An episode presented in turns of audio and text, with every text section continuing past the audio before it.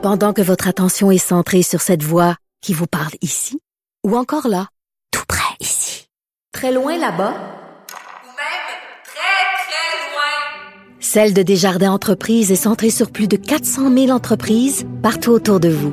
Depuis plus de 120 ans, nos équipes dédiées accompagnent les entrepreneurs d'ici à chaque étape pour qu'ils puissent rester centrés sur ce qui compte, la croissance de leur entreprise.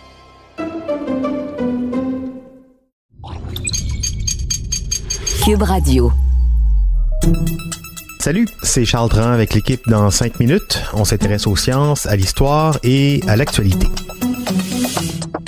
Aujourd'hui, on parle de la communication animale.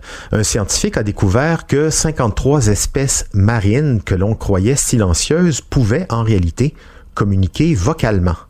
Ces créatures envoient des messages depuis toujours, mais nous, les humains, n'avions jamais pensé les écouter. Voici Véronique Morin.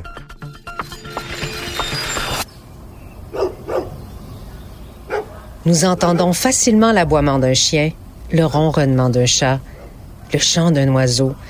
Mais avez-vous déjà écouté une tortue?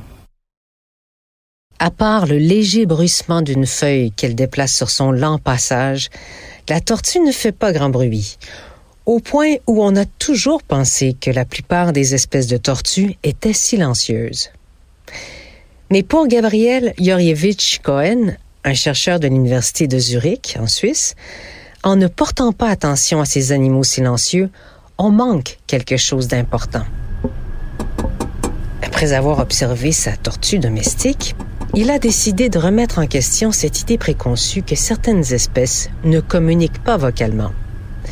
Lui et son équipe ont donc enregistré 53 animaux en captivité, incluant 50 tortues, un tuatara, qui est un lézard que l'on retrouve en Nouvelle-Zélande, un poisson poumon et un sicili, qui est un amphibien qui a la forme d'un ver de terre.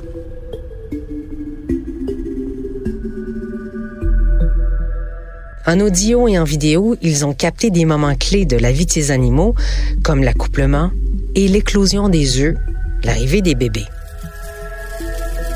Les auteurs de la recherche, qui vient d'être publiée dans la revue Nature Communication, ont découvert que toutes les espèces enregistrées possédaient un répertoire acoustique varié.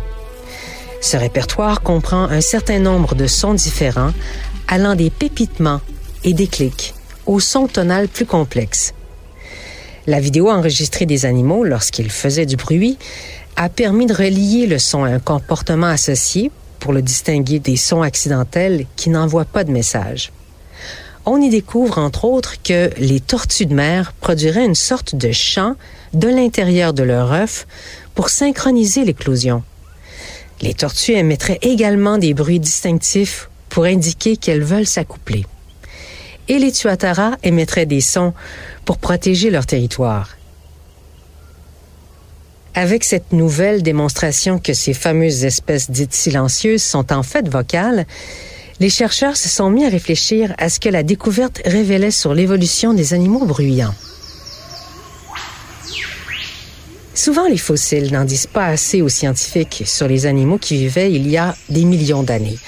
Alors, ils comparent plutôt le comportement des animaux vivants. En utilisant une technique appelée analyse phylogénétique, Gabriel Yurievich Cohen a retracé la relation entre les animaux bruyants. La technique fonctionne en comparant les comportements d'une espèce et en les cartographiant comme un arbre généalogique. Si par exemple un humain et un chimpanzé partagent un comportement similaire, comme celui de faire du bruit, cela suggère que l'ancêtre en commun produisait également du son. Histoire d'élargir la comparaison typique d'espèces vocales comme les chimpanzés et les humains, qui ne nous fait reculer que quelques millions d'années dans le temps, ils ont donc combiné leurs enregistrements avec des données sur l'histoire évolutive de la communication acoustique pour 1800 espèces, y compris tous les groupes de vertébrés, à l'exception des poissons.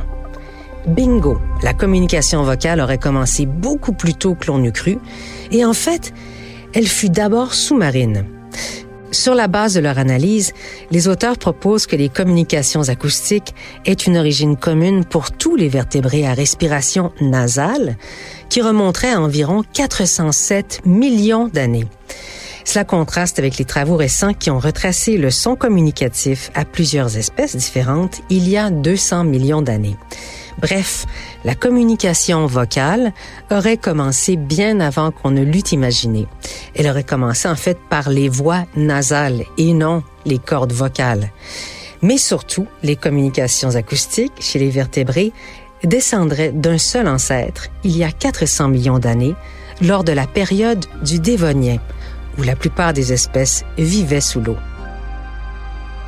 Ouais, les résultats de cette recherche mettent en lumière les origines de la communication vocale et élargissent nos connaissances sur la communication vocale dans divers groupes d'animaux.